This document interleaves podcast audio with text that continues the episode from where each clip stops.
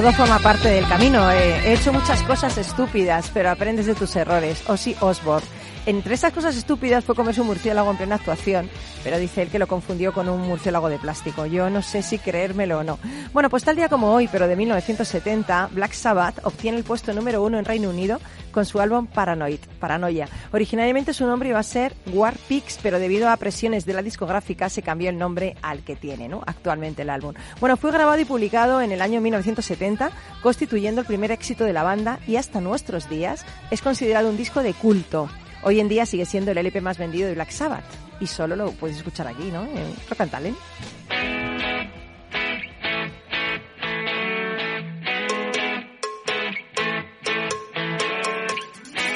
En Capital Radio, Rock and Talent, con Paloma Orozco.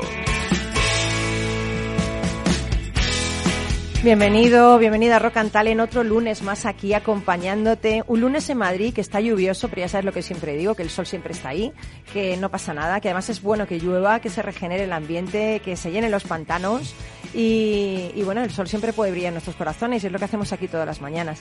Bueno, hoy nos acompañan en, en Rock and Talent una talentosa mujer que se llama Paloma Hornos. Es que las palomas, palomas somos talentosas, ¿no? vamos, no, la cabeza mejor nos duda, ¿no? Hoy es día de palomas. Hoy es día de palomas.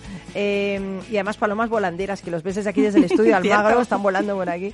Bueno, ella tiene una trayectoria excepcional como profesional del mundo empresarial y como terapeuta. Ha publicado un libro monísimo, de verdad, que es que yo lo tengo aquí en la mano, me parece mm, brutal. Se llama Guía práctica para educar las emociones. Nos lo va a contar luego, ¿no? Eh, pero, pero a mí esto de las emociones me, me, gusta mucho, ¿no? Porque creo que las emociones hay que gestionarlas bien, hay que canalizarlas bien y así serás mucho más feliz. Pero luego nos lo vas a contar todo, ¿no? claro que sí. Vale, luego tendremos eh, una llamadita. Vamos a conectar directamente con Úbeda, con el director del Certamen Internacional de Novela Histórica de Úbeda. Yo estuve este fin de semana en Úbeda, me lo pasé fenomenal. Bueno, de hecho estoy afónica un poco, ¿eh? Por eso. eh, presentando mi libro y la verdad es que fue precioso lo que organizan allí es que el mundo se tiene que enterar, porque es, es, increíble cómo este hombre ha conseguido implicar a todo un pueblo. Es alucinante. Y luego acabaremos con Carlos Pucha Gibela, que ya sabéis que es empresario, docente, escritor, visionario. Bueno, es que no sé qué más puedo decir de él, ya le conocéis. Él es nuestro responsable de libros aquí en Rock and Talent y también responsable de ese exitoso blog de libros, bookideasblog.com. Y hoy nos trae un libro a mí me, es un libro que me perturba ciertamente, porque es que se llama Hablar con extraños, de Malcolm Gladwell. Eh, ¿Por qué es tan crucial y tan difícil leer las intenciones de los desconocidos? Ahí lo dejo. Esto puede ser increíblemente perturbador, ¿no? Eh, bueno, hoy es eh, un día excepcional para ti, tengo que decírtelo. nunca vas a ser más joven que hoy, también te digo. Así que tienes que ser feliz y tienes que aprovechar este día como si fuera el último. Este es eh, así como un consejo así de motivación ahí para empezar totalmente.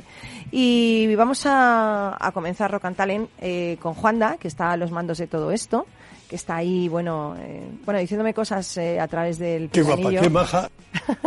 no, eso me lo puedes decir más, Juanda, ¿eh? Ponmelo otra qué vez. Qué guapa, qué maja. Es que me gusta esa motivación para empezar, ¿no? ¿Puedes poner también pibón o no? Esto no tienes ninguno que sea qué pibón, ¿no? Vale. para ti también. Y nada, empezamos porque estoy deseando conocer cómo gestionar las emociones en el trabajo y que Paloma Hornos me hable de su libro.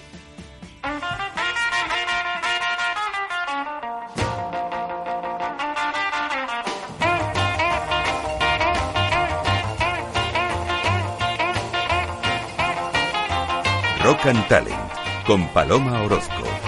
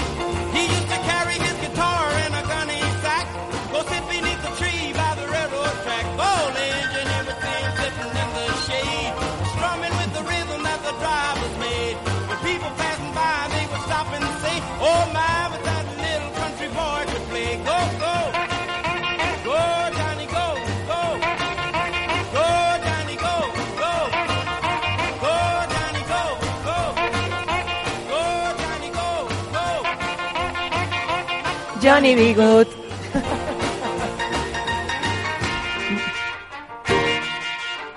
Bueno, estoy aquí ya bailando este, este- estoy bailando el twist, me estoy sudando ya. ¿Verdad Paloma sí? Hornos también, aquí con los cascos, parecemos dos locas aquí. Si es lo que tienen las palomas, que es que estamos vivas. Es que, es que volamos. Es que volamos, volamos, nos dan un poquito ahí de música y ya estamos ahí por los aires. Sí, sí, porque hemos aprovechado este ratito que ustedes han estado escuchando la radio, la música, hemos estado bailando. La gente no se lo cree, no Eh, se cree que es- estamos bailando doy aquí. fe de ello, estábamos bailando. Estábamos bailando. Bueno, yo estaba tocando el piano imaginario, que me bueno, encanta. ¿quién hace air guitar, no? Pues- Claro, la guitarra, tú tocas Claro. la guitarra imaginaria, yo el Venga, piano vale, nos montamos un dúo aquí está, totalmente.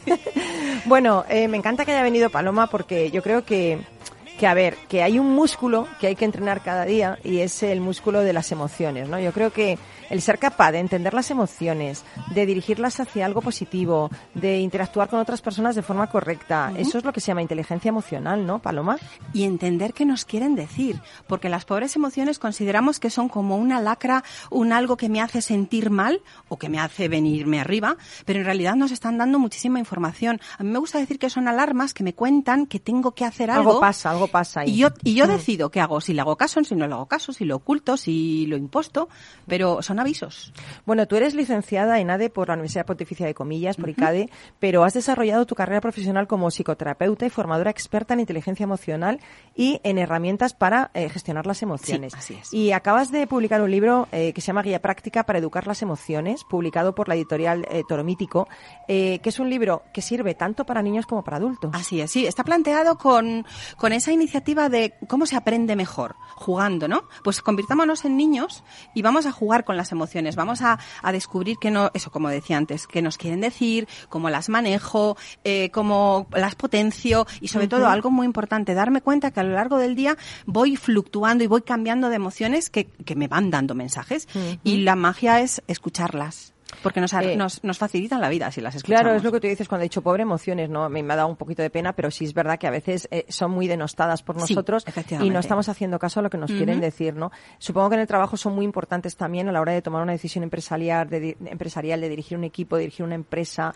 ¿Qué papel juegan en ese momento? Fíjate, déjame mm, Sí. hacerte una pregunta. ¿Cuántas de las decisiones que tomas, Paloma, en tu día a día, las tomas desde la serenidad? ¿Y en cuántas ocasiones es el miedo al que dirán, Mm. Sí. ese mosqueo, mm, si me permite la expresión, Sí, con sí, alguien sí, que tienes que interaccionar? ¿Cuántas veces mm, reaccionas desde ahí? Y a que si hubieras reaccionado con un poquito más de razón y no con tanto corazón, las cosas hubieran Mm. sido distintas. Pues ahí estamos hablando de emociones. Fíjate que yo siempre digo que soy una samurái moderna, ¿no? Y que los samuráis decían toma el espacio de siete respiraciones para tomar cualquier decisión. O sea, respira así, siete veces claro. antes de decidir hacer algo. Eh, si hiciéramos esto, yo creo que reconoceríamos rápidamente la emoción, sabríamos cómo gestionarla. Es, difícil gestionar una emoción que salga por el cauce adecuado, porque entiendo que salir tiene que salir, ¿no? Eh, salir, te- va, salir va a salir, de alguna forma. Vale. Bien me voy a dar cuenta o bien va a hacerme, lle- hacerme hacer algo que luego voy a lamentar o decir algo que no pensaba. Entonces al final va a acabar tiñendo mi comportamiento, tiñendo mi, mi comunicación con los demás. Por lo tanto, la, la clave de todo ello es darme cuenta de que puedo gestionarlas desde la idea de primero identificar que esto, eh, realmente gestionar emociones es, por así decirlo, un protocolo de tres pasos. Sí. En primer lugar, darme cuenta de que estoy sintiendo, porque si yo no soy consciente de lo que estoy sintiendo, pues, pues, mm, pues voy mm, en automático por la vida, como hoy en día muchos, muchas personas lo que se ocurre. En primer lugar, ponerle nombre a lo que estoy sintiendo. En segundo lugar, no cuestionarme por qué. O sea, fíjate, ahora estamos aquí tan a gusto, charlando, Sí. y de repente me empiezo a poner nerviosa. Y algo en mí dice, a ver, Paloma, que no es la primera vez que vienes en la radio, no te tienes que poner nerviosa. Entonces, entra dentro de mí una lucha entre la paloma de, no, yo estoy aquí súper profesional, muerta de miedo, y, la, y, y mi muerta de miedo diciendo, esto no les va a gustar, eh, hablas muy deprisa. Entonces, entremos en ese conflicto. El segundo paso es darme cuenta de, no me cuestiono, me he puesto nerviosa y no pasa nada. Y en tercer lugar, ¿y yo qué hago con ese nerviosismo? Porque si no hago algo, si no respiro, por ejemplo, voy a empezar a hablar más deprisa. Va a ir a más, claro. Y eso que yo tengo miedo, por lo que par- nació la idea de no les va a gustar, va a acabar no gustándoles, porque no me he parado. Entonces, gestionar las emociones es, ese último paso es darle salida de una forma que sea sana tanto para mí como para los demás. Y es importante ese matiz de que sea sana, porque, por ejemplo, con la rabia, chica, te quedas en la gloria dando un golpe en la mesa o... Bueno, a la mesa la rompes, eh, puede ser que te rompas la mano, tampo yo Pero te veo quedas ahí- en la gloria. Y eso Sí. es sano. quiero decir, yo me voy a quedar satisfecha con esa actuación, probablemente me sienta avergonzada, me culpe, entonces eso no es sano, ni para mí ni para los demás. Ni para mesa, ni, Ni- siquiera. bueno, o sea, la pobre mesa.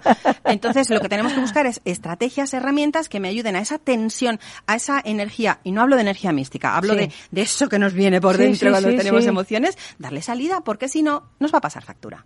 ¿Y qué emociones nos desgastan más en el trabajo? A ver, mm, desde la mirada que te propongo de que las emociones solamente son avisos, eh, lo que nos desgasta es intentar que no se nos noten. Vale.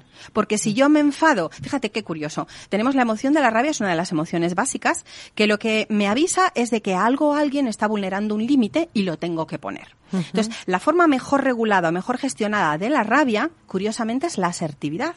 Y la asertividad es la capacidad de expresar mis opiniones, mis necesidades, mis puntos de vista sin miedo a la mirada del otro. Entonces, yo me puedo enfadar y echarte aquí la bronca del siglo o respirar esas siete respiraciones de los samuráis y decirte, Paloma, esto que me acabas de decir, mm, mm, la verdad es que me ha molestado. Entiendo que lo has hecho sin querer, pero ah, mm, no me he sentido bien. Entonces, eh, es pararme Sí. a escuchar Es una herramienta, ¿no? Contra, contra esto que nos sucede, ¿no? pero entonces, ¿qué, qué me complica la vida? La emoción de la tristeza, de la rabia, del miedo o de la alegría. Ojo, porque cuando nos venimos arriba, anda que no hemos pagado rondas en una exaltación de la amistad. Totalmente. O le hemos prometido amor eterno a alguien que no se lo merecía. O te has en Las Vegas. Efectivamente, desde la euforia, que es Sí. el extremo de la Sí, alegría. sí, Por lo tanto, todas son ni buenas ni malas. La gente cuando bebe se libera Des- muchas emociones porque se Eh, desinhibe. Se desinhibe, Sí. se desinhibe. Entonces no te importa eh, expresarlas en su máxima Madre mía, no sé si eso es positivo o negativo. Ah, bueno, luego al día siguiente viene la resaca y el decir, hoy, ¿qué, qué habré dicho? ¿Qué habré ¿Qué hecho? habré no? hecho? Madre mía, madre mía. Oye, ¿y mm, cuál es la emoción que nos ayuda eh, a estar más tranquilos, a estar mejor? ¿Es la felicidad? ¿Es el amor? ¿Es la tranquilidad? Bueno, al final todo eso, el- eh, la tranquilidad es una opción, el amor es una es un, es unión de varias emociones. ¿Cuáles? Yo creo que todas tienen que tener sitio en nuestra vida y lo que nos da tranquilidad es no saber que somos capaces de manejarlas. Y de ponerlas a trabajar a nues- a- en nuestro favor. Y no estar siempre peleando con ellas para que no se me noten, para que no se me despierten, para que no tiñan mi, mi, mi interacción con los demás. Yo creo que el ser asumir que somos humanos, que sentimos, que tenemos un corazón y por lo tanto tenemos emociones, yo creo que eso ya rebaja la exigencia. Yo creo que, sobre todo en el mundo empresarial, la exigencia es lo que más limita y detrás de la exigencia que hay, miedo. Ujú. El miedo es una emoción, ¿no? Una emoción básica, efectivamente. Y el miedo, ¿cómo podemos eh, combatirlo? ¿Cómo podemos gestionarlo? Él nos está avisando de algo, algo que, nos, que, que Claro. nosotros creemos que es una amenaza, que cuidado que puede ser una percepción, que no sea un miedo real, ¿no? Si el- es un miedo real no te da tiempo Claro. a reaccionar. Si viene alguien a matarte y te mata, ¿no? Entiendo que es una cosa de nuestra cabeza, ¿no? También. Bueno, es de nuestra- una- más que de nuestra cabeza es de cómo analizamos la realidad. Entonces, el- la mente inconsciente, no hablo de subconsciente, porque Sí, cuando sí, hablamos sí, de subconsciente parece que hablamos de una cosa un poco más freudiana. No, no, la mente inconsciente, para ella no hay tiempo ni espacio y todo está ocurriendo en este instante. Y por el mero hecho de yo imaginar una situación, ya estoy produciendo en mi, en mi cuerpo los mismos cambios que ocurren cuando yo estoy viviendo esa situación. Por lo tanto, a la hora del miedo... Lo percibe como real, Eh, como absolutamente, real, claro. aunque no- aunque sea una cosa que pensemos. Una ideación, efectivamente. Entonces, tenemos que darnos mucha cuenta de dónde tengo mis pensamientos. Los tengo en el futuro, siempre preveyendo algo que en el 94% de las ocasiones no va a ocurrir. O lo tengo mirando al pasado, recreándome, fíjate lo que pasó, qué desgraciada soy y cómo no reaccioné, bo, bo, bo, bo, bo, que es algo que yo no puedo controlar porque ya ha pasado. Nos perdemos este instante que estamos viviendo ahora aquí, tú y yo, con, con nuestros, eh, nuestros oyentes, que no se va a repetir.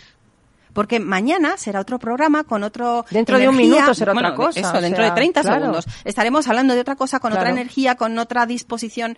Y esto, que es el ahora lo que único que tengo, se me ha, se me ha escapado por estar preocupándome en vez de estarme ocupando de vivir este instante. Y las emociones lo que me avisan es o bien me trasladan a otros momentos Sí. o me están, si las atiendo, me están diciendo muchas cosas de mí misma.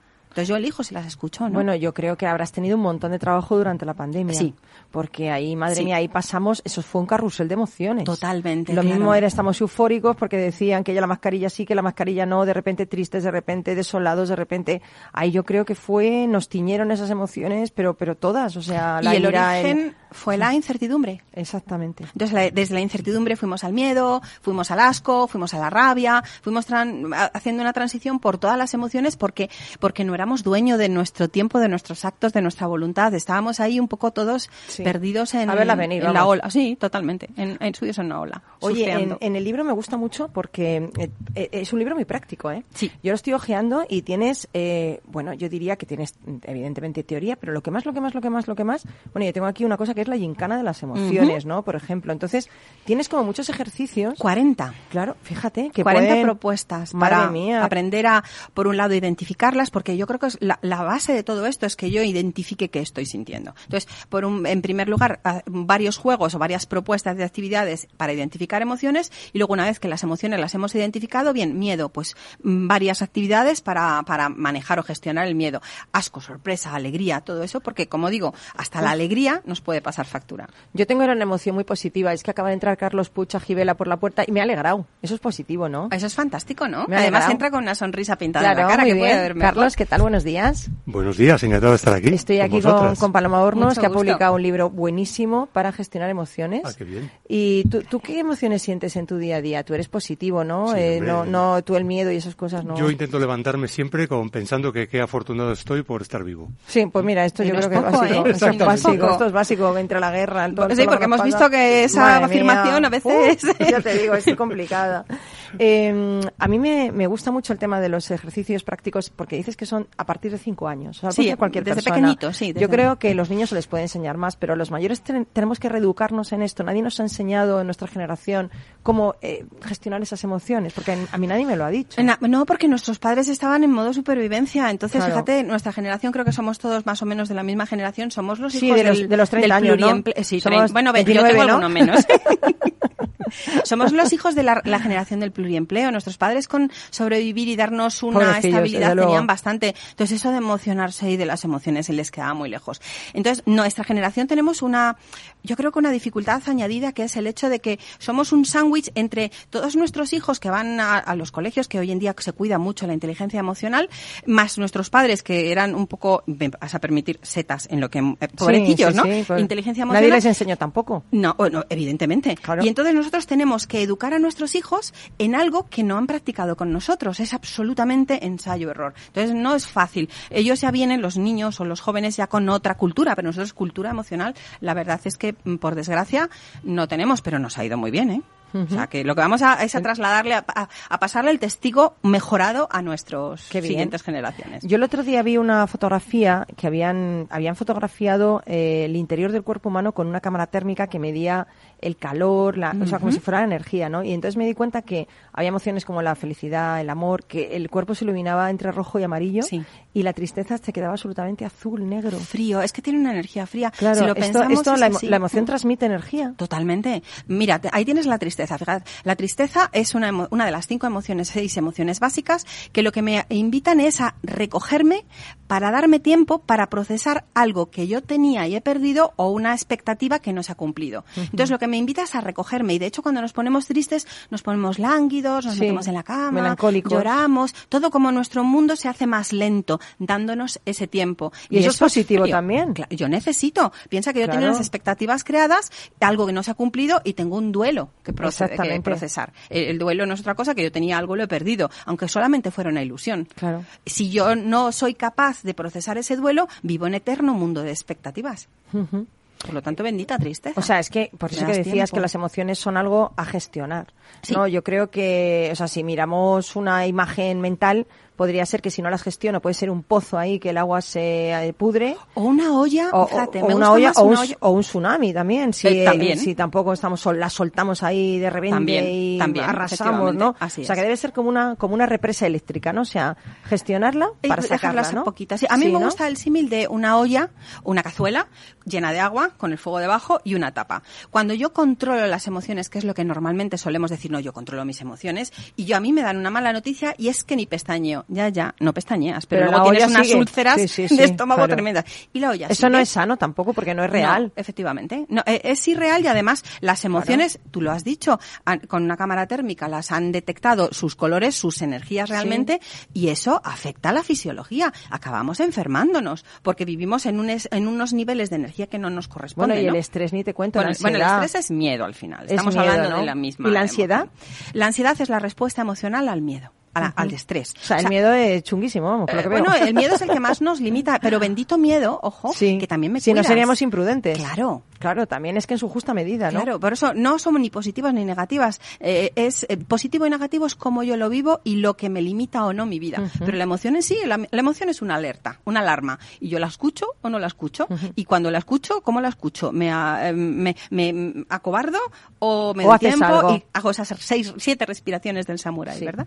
Oye, ¿y, y un líder qué emociones tiene que tener para su equipo? ¿Cuál, cuál sería el líder, entre comillas, porque yo no creo la perfección, ¿no? Es el aprendizaje continuo, pero el líder, ¿qué emociones debería transmitir a su equipo? Yo creo que la clave de- del liderazgo es ser consciente de mis propias emociones y saber que la emoción me lleva a un comportamiento y ese comportamiento no es otra cosa que la manifestación de una necesidad que no tengo cubierta. Y eso me vale para leerme a mí y para leer a las personas a las que lidero. Y desde ahí, desde, desde esa conciencia de que solamente lo que yo estoy viendo, que es ese comportamiento, dice mucho de lo que yo como líder le tengo que aportar a esa persona, ya está la, la llave puesta. Qué bueno, qué bueno. Pues, eh, ¿cómo- ¿qué te ha parecido, eh, Carlos? O sea, es que es, es muy necesario gestionar las Sí, emociones, ¿eh? sí. Yo me quedo con que nos dicen siempre algo, con que no hay que tener miedo de expresarlas por el cauce adecuado, con Claro, asertividad. efectivamente. Y hay que reconocer que nos está pasando, ¿no? Y cuando estás triste es un duelo que tienes que pasar, y cuando estás contento puedes estar súper contento, pero tampoco sin ofender ni molestar a los demás. No, y también saber pedir ayuda, porque muchas veces, como dices tú, la generación nuestra estábamos poco acostumbrados a pedir ayuda a un psicólogo. Ah, Eso es, bueno, eso estaba totalmente denostado. Por eso, por eso, por eso, ¿eh? No, y los psicólogos, tu, tu mujer es psicóloga. Sí, sí, por eso lo digo, que es que son, bien. Sí, sí. son súper necesarios. y Vivan los psicólogos. Venga, reivindiquemos la psicología. Totalmente. Reivindiquemos, reivindiquemos. Bueno, pues voy a reivindicar la publicidad también, ¿eh? Muy Porque si no, no podríamos tener este programa tan bonito al aire, ¿no? Claro. Entonces, bueno, pues Juanda, nos vamos un minuto, pero, pero ni te muevas de ahí, que yo también me voy a mover, ¿eh? Para empezar con Pablo Lozano y con Carlos Puig, que tienen muchas cosas que contarnos. así que sigue aquí con nosotros. hay nivel. Ahí mismo, ahí has dado. Un beso, hasta ahora.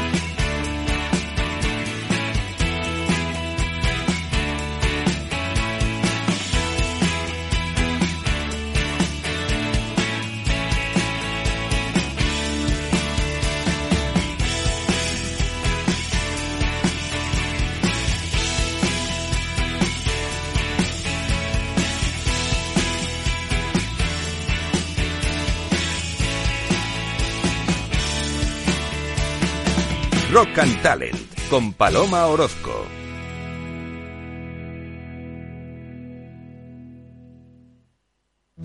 ¿Traerías tu hipoteca a Cuchabank si te mejoramos las condiciones? Consúltanos directamente. Cuchabank, tu nuevo banco. Más info en cuchabank.es.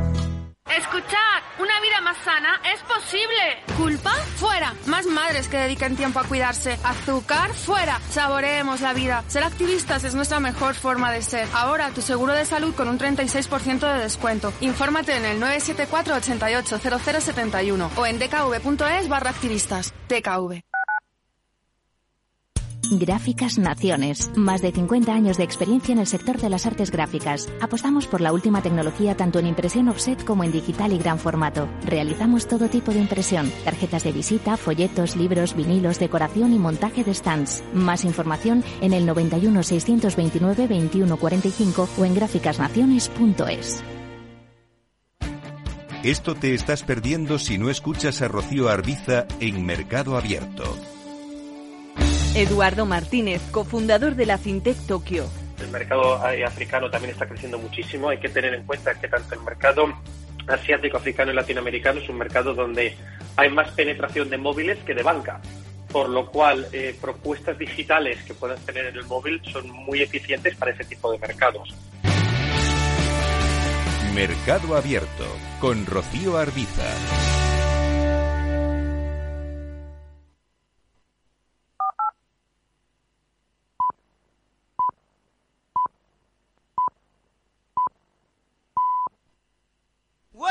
En Capital Radio, Rock and Talent con Paloma Orozco.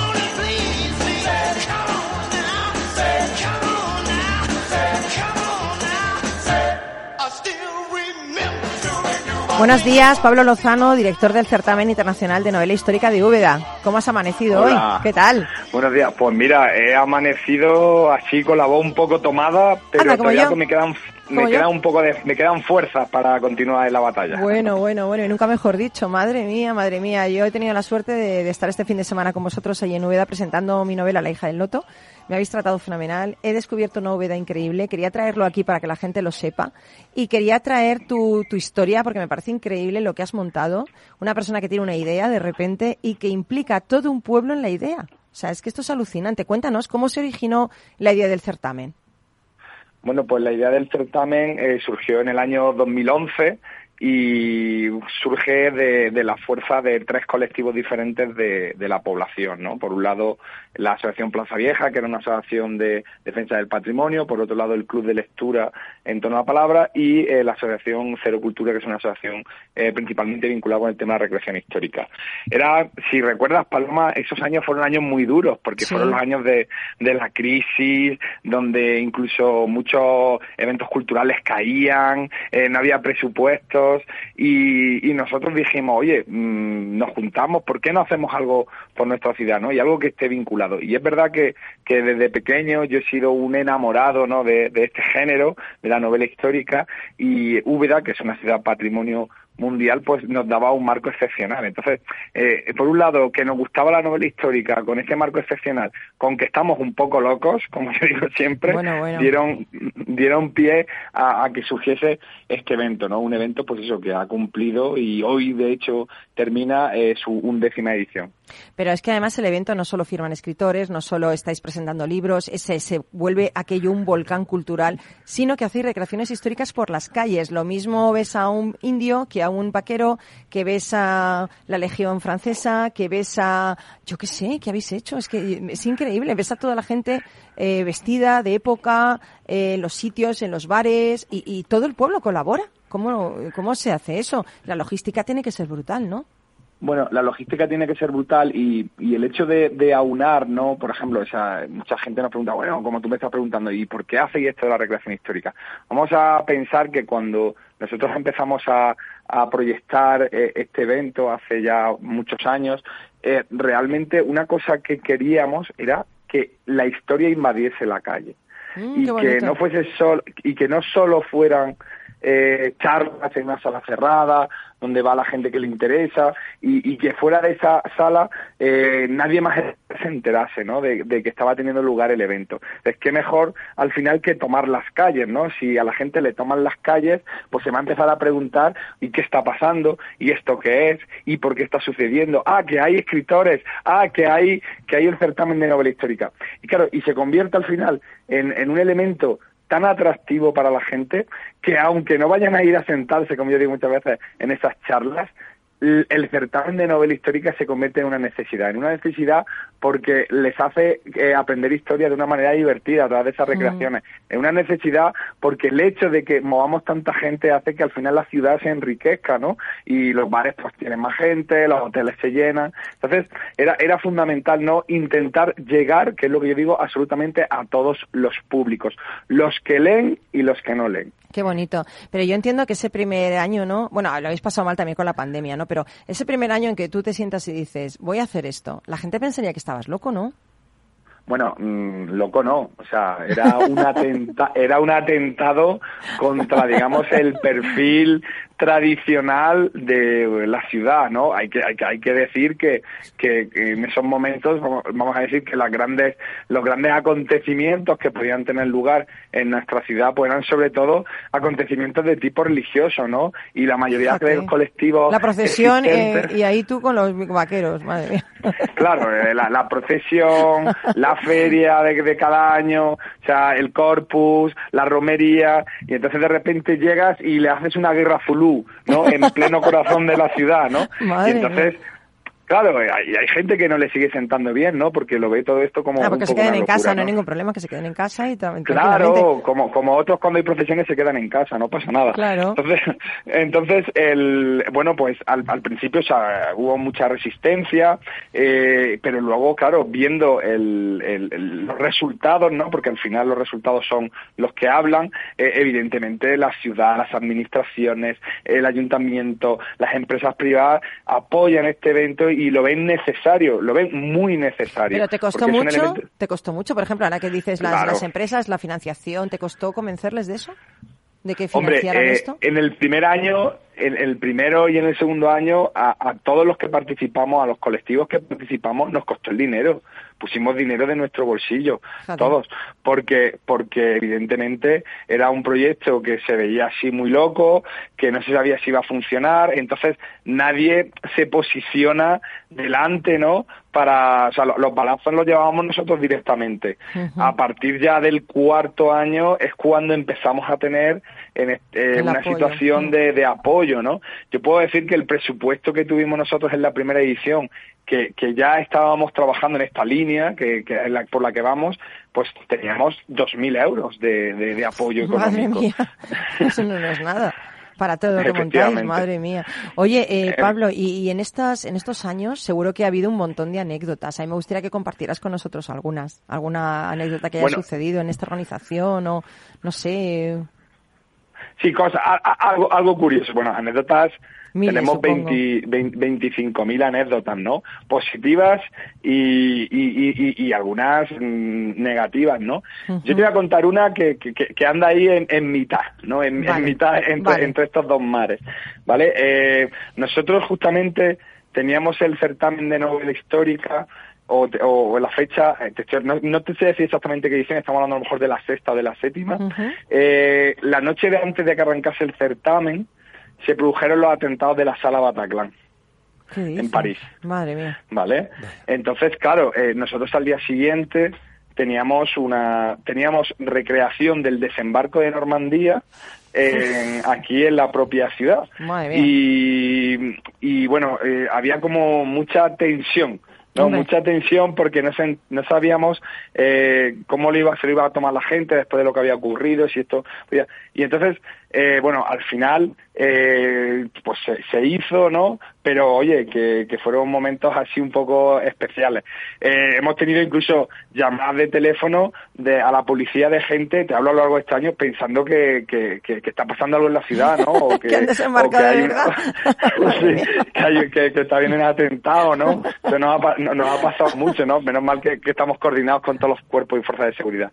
Y, y, y anécdotas, pues mira, eh, mm, muchísimas, ¿no? Eh, es verdad que, que casi siempre, no sé por qué, se me quedan en la cabeza los momentos más, más, más- no, no voy a decir negativos, sino las cosas que no son a lo mejor tan positivas, pero... mm, Es que me has pillado aquí, Paloma, totalmente fuera de juego, porque ahora mismo no Bueno, en esta ninguna, pero- edición os han robado una máquina de escribir. Efectivamente. Esta edición nos han robado una máquina de escribir que teníamos para decorar encima de la mesa. Pero que pesaba un montón, pesaba un montón, no sé quién se pudo llevar eso. Bueno, seguimos con la investigación, Paloma, ¿eh? Seguimos con la Bueno, investigación.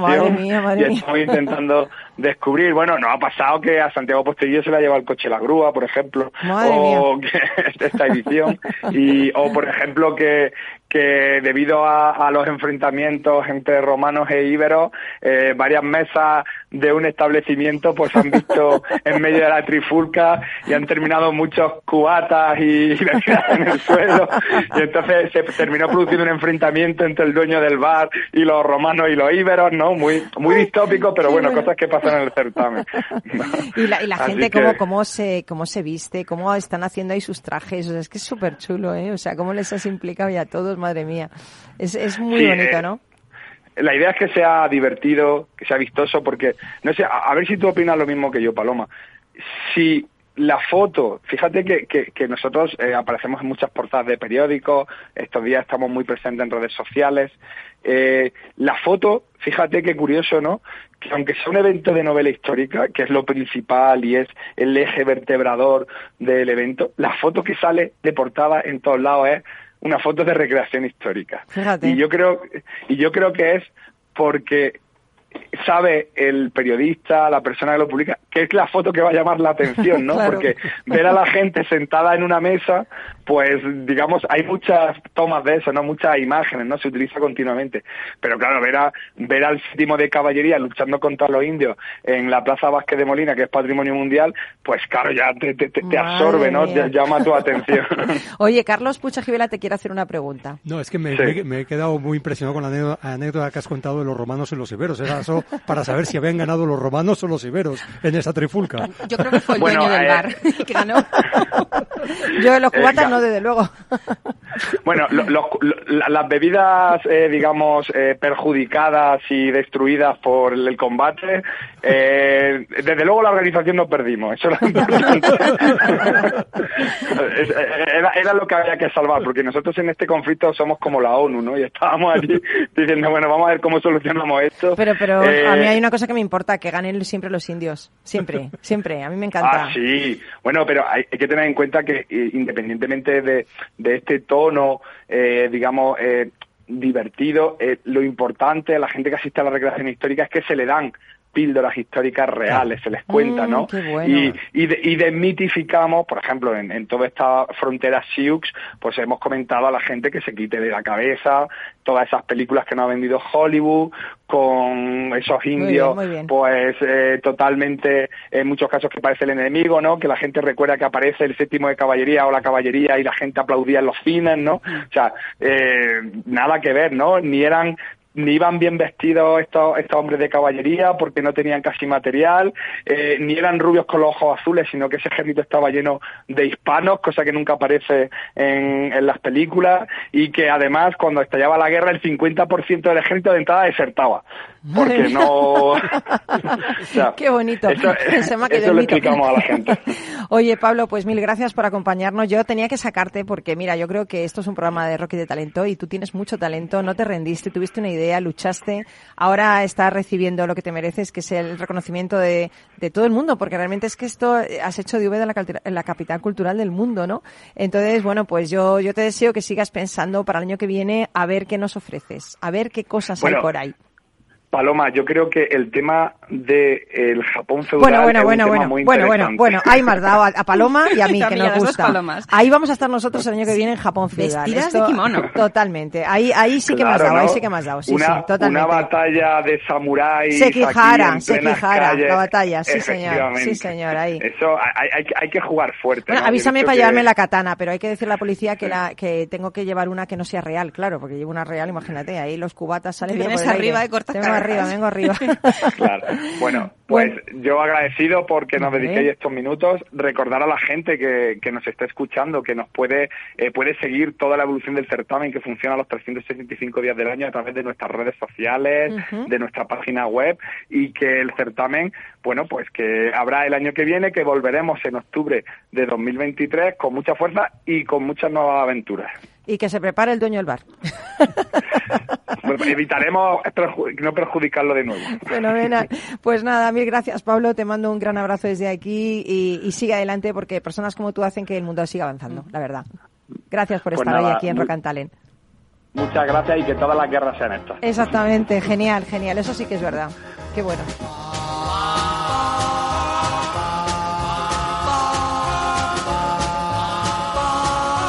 Rock and Talent con Paloma Orozco.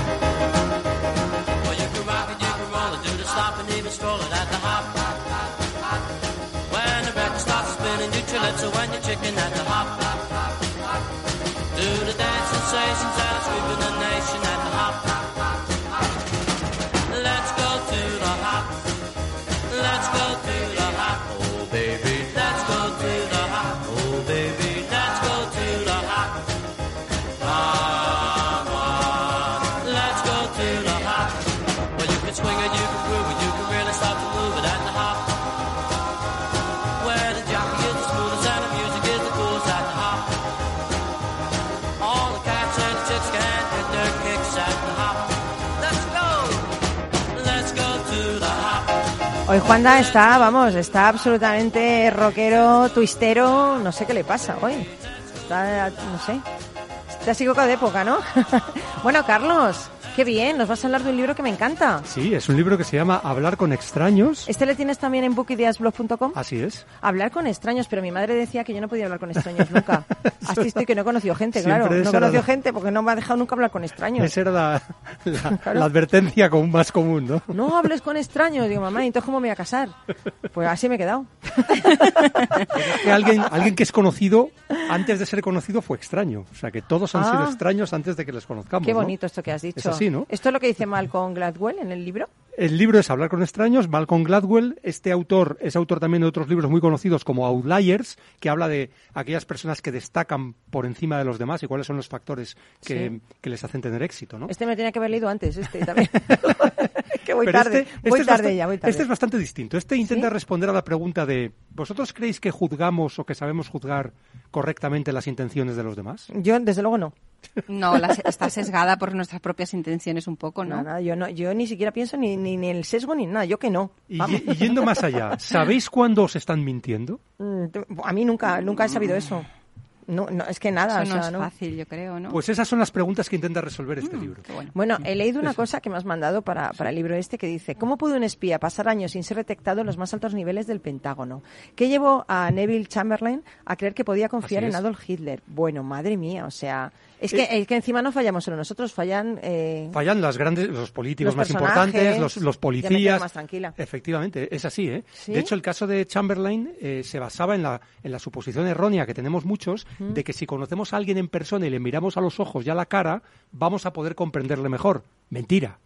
Es falso. ¿Sí? O sea, esa creencia es falsa. Ah, yo la Por sí, ejemplo, yo la tengo. los jueces en Estados Unidos eh, intentan hablar primero con el acusado, mirarle a los ojos y, de, y, y creen que así van a tener información que les va a facilitar eh, una sentencia más justa. Bueno, pues está demostrado que no es así. Bueno, es que hay muchos psicópatas sueltos, ¿eh? También, que te pueden fingir, pueden poner ojitos así como de bueno y fingir. Es que no es, o sea, eh, has dado en el clavo. Es, la clave está.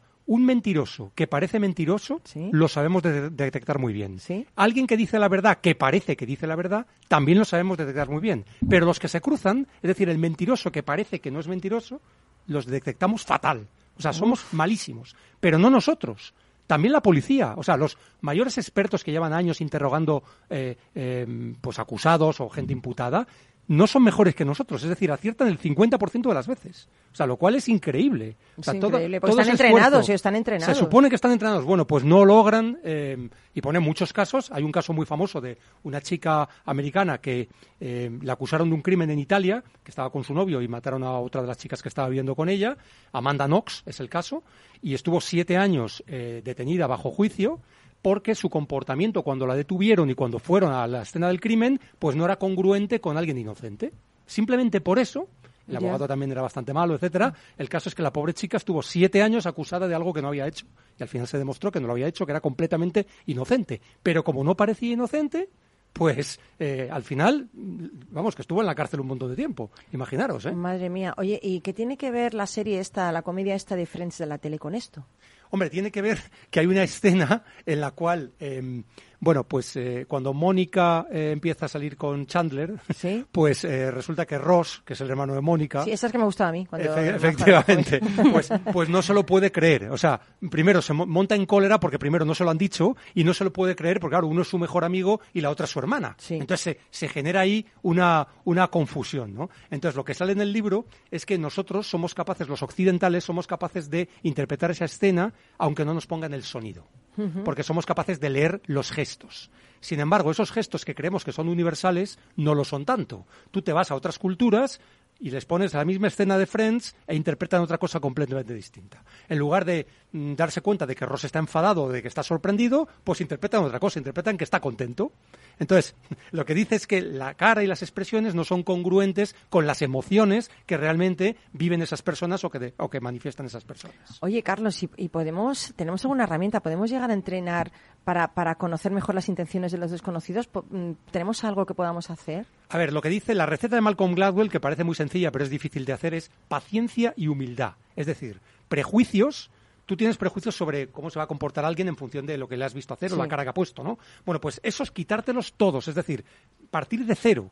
Como Qué difícil eso también, Solo ¿eh? que los datos y los hechos eh, bueno, pues avalen lo que tú estás dispuesto a interpretar sobre esa persona y no ni su aspecto físico, ni su postura, ni sus gestos, ni su comportamiento. o sea, Uf, su- su eso yo lo, veo, sí, yo lo veo muy difícil Muy en la difícil, sociedad de hoy, que difícil, juzgamos mucho por la imagen es y todo suspender el juicio, es decir, suspender el juicio hasta que realmente tengamos pruebas reales y hechos que lo avalen y no simplemente impresiones o gestos o actitudes, etcétera, ¿no? Incluso habla de un caso muy trágico de una chica que se llama Silvia Plath, que la detuvo a la policía, una chica negra, la detuvieron en Estados Unidos y era una profesora que acababa de conseguir un nuevo trabajo y porque aquello se, se hubo malentendidos en la conversación con el policía, acabó detenida y la chica tres días después se suicidó en su Ay, por Dios, pobrecilla, madre mía, Sí, qué sí, horror. Y todo se podía haber evitado, ¿eh? Qué Porque era, horror. o sea, era una infracción de tráfico ridícula Ay, pobrecita, y, y la mía. cosa se fue enredando, lo, lo- explica en el libro, ¿no? Entonces dice que, claro, este tipo de situaciones pueden llevar a errores gravísimos, ¿no? El no saber juzgar las intenciones de los demás, ¿eh?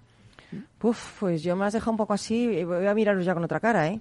No sé. No, nos tienes que mirar con cara de nada. De nada, ¿eh? Es lo Uf, que va a ser de complicado. Voy a poner cara de nada. A ver, voy a poner, voy, espera, voy a poner cara de nada. ¿Me ha salido? Eso es cara de póker, más bien, ¿eh? Es que- no sé, no sé, pero bueno. Paciencia y humildad. Bien difícil, Paciencia ¿eh? y humildad. Bueno, pero yo creo que eso todo en la vida, paciencia y humildad Sí, todo en la vida, pero vamos. para o sea, interpretar a un extraño también. También, o sea, eso También, nos ¿eh? sirve para todo y también para esto, ¿no? Sí, sí. Y de hecho, por eso pasa lo de los espías. O bueno, el, el caso de Chamberlain. Chamberlain se entrevistó con Hitler tres veces porque pensaba de que, es- que de esa forma podía comprender mejor las intenciones de Hitler y evitar la guerra. Nada, bueno, nada. pues fue justo todo lo contrario. Fue un desastre. Lo que, lo que, la conclusión que sacó este hombre. Pero no fue solo él. Fue todas las personas que iban en su equipo, el ministro de Asuntos Exteriores, o sea, gente Fíjate, muy capacitada fíjate. para. Bueno, pues se equivocaron totalmente. ¿eh? Fíjate. Bueno, pues yo no voy a dejar de hablar con extraños, pero voy a cuando tenga un extraño para hablar te llamo a ti. Y tú bueno. me le calibras. Bueno, pues este tiene buenas intenciones, este no, porque es que si no no voy a salir de aquí. Yo creo que, que habría que llamar a Gladwell. bueno, pues recuérdanos el libro, porfa. Sí, el libro es Hablar con extraños de Malcolm Gladwell. Pues nada, eh, todos a, a leer el libro. Y si no, leer el bookideasblue.com y ahí os enteráis de todo, ¿no? Bueno, pues mil, mil gracias, Carlos. Seguimos aquí en Rock and Talent. You shake my nerves and you rattle my brain. Too much love drives a man insane. You broke my will, but what a thrill. Goodness gracious, great balls of fire. I let you love what I thought it was funny. You came along and woo, now honey, I've changed my mind. This love is. Goodness great balls of fire. Kisses, baby. Mmm, feels good. Hold me, baby.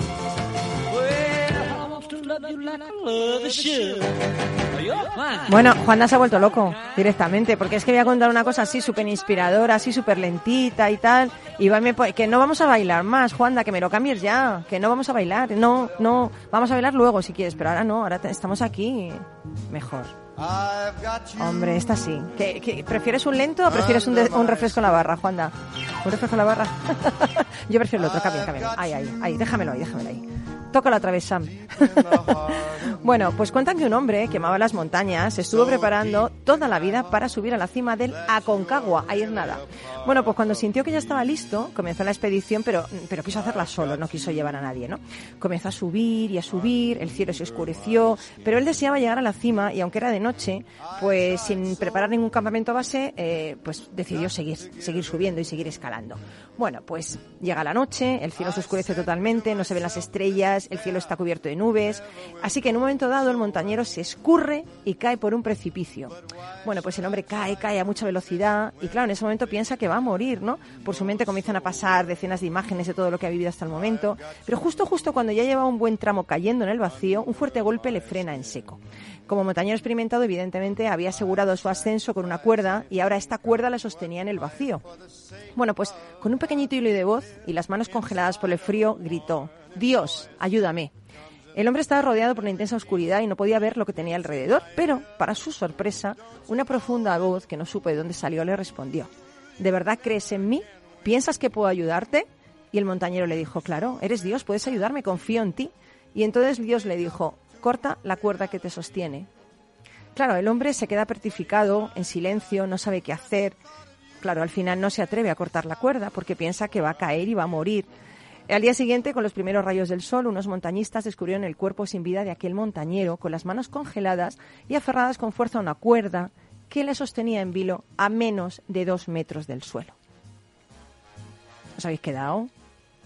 a menos de dos metros del suelo. Bueno, pues yo digo, amigo, amiga, piensa en esto, ¿no? Que a veces por miedo permanecemos aferrados a una cuerda que no nos salva, sino que nos mata.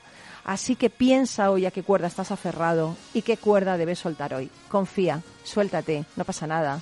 Y aprende a volar, ¿no? Aprende a volar. A lo mejor estás muy cerca del suelo, no, no, no va a pasar nada. Si sigues aferrado a esa cuerda, puede ser que mueras como el montañero. Así que bueno, pues gracias a, a Juanda que está en el control, poniendo todas estas super canciones chulas, a nuestros invitados, gracias Carlos, gracias Pablo, gracias eh, Paloma por estar con nosotros, un abrazo enorme de los que hacemos Rock and Talent y mi consejo samurai de hoy, acepta todo exactamente de la manera que es. Yo creo que así vas a ser mucho más feliz. Y si no te gusta tu camino, pues inventa otro.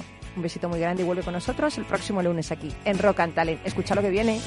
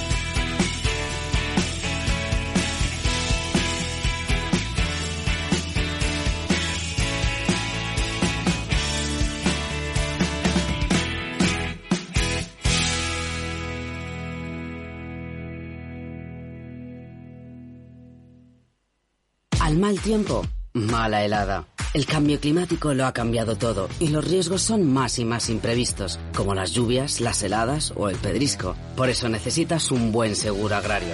Contrata tu seguro de uva de vino, ahora con 10 puntos porcentuales más de subvención.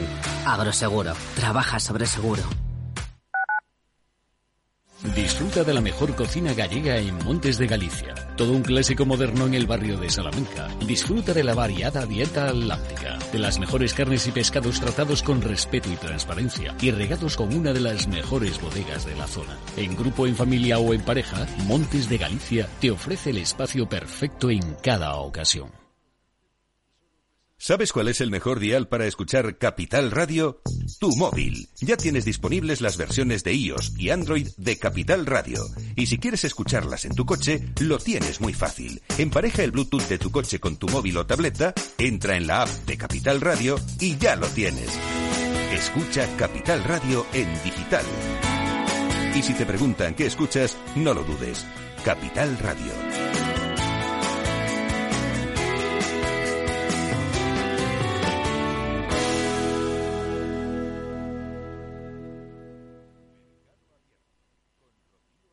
Esto te estás perdiendo si no escuchas a Luis Vicente Muñoz en Capital, La Bolsa y la Vida.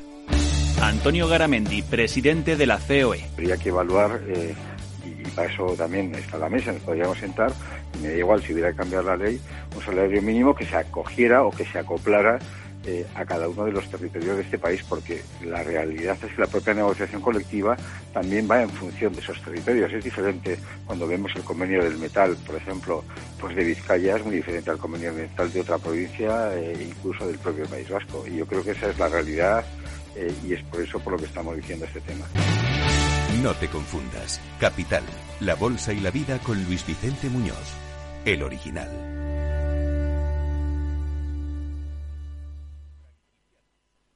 Capital Radio, la genuina radio económica.